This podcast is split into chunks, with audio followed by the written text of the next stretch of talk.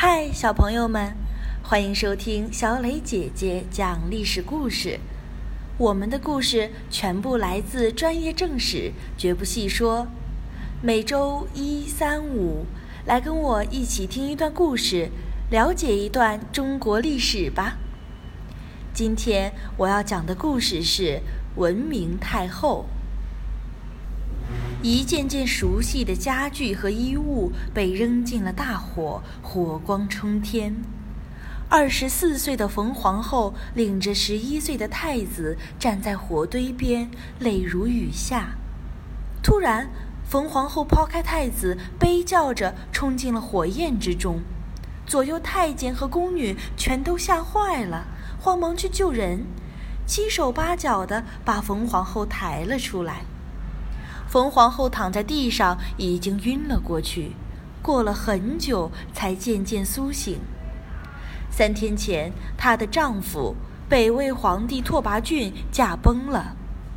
北魏的鲜卑拓跋部是来自北方草原的游牧民族，虽然他们统治中原已经超过半个世纪，但依然保留着许多草原习俗。他们与中原农耕的汉族格格不入，充满了矛盾。一个名叫乙浑的鲜卑大将军，趁着皇帝刚死，立刻杀了一大批汉族官员。冯皇后是来自北燕王族的汉人，虽然贵为皇后，却也是岌岌可危。经过这次浴火重生后，冯皇后下定了决心。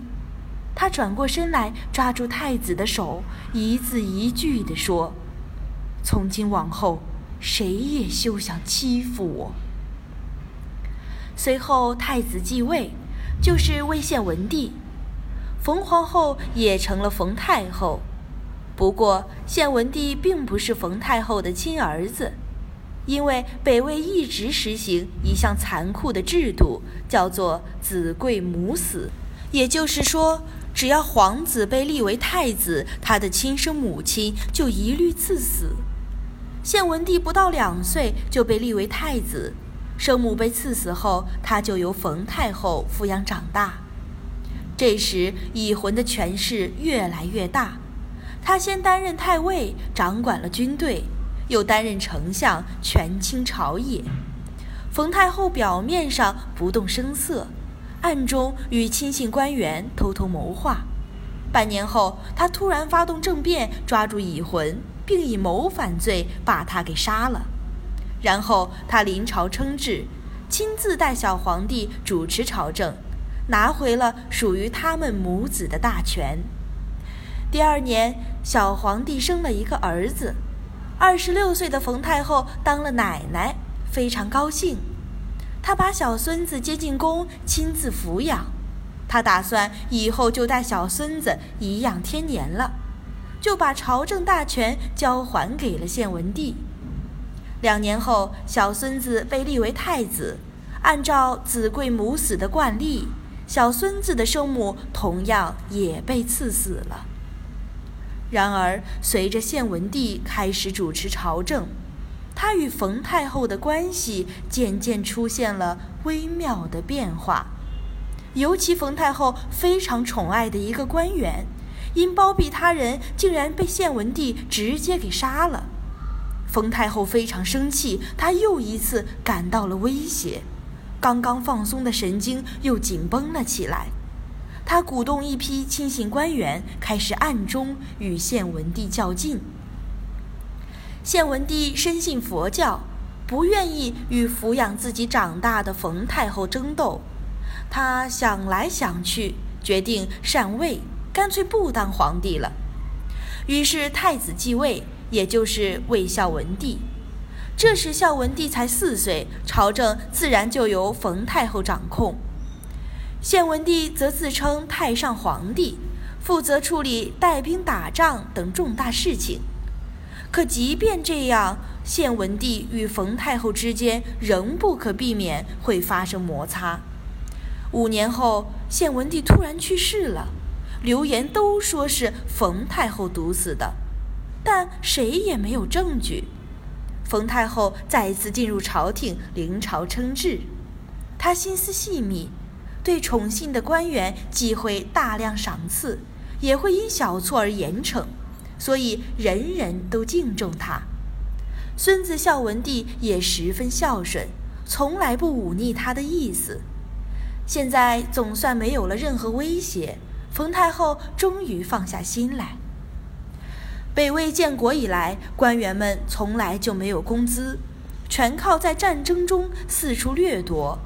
然而现在是和平时代，官员们无处抢掠，就只好去贪污勒索老百姓，无法无天。冯太后下令，全国增加一些税收，按级别给官员发放工资。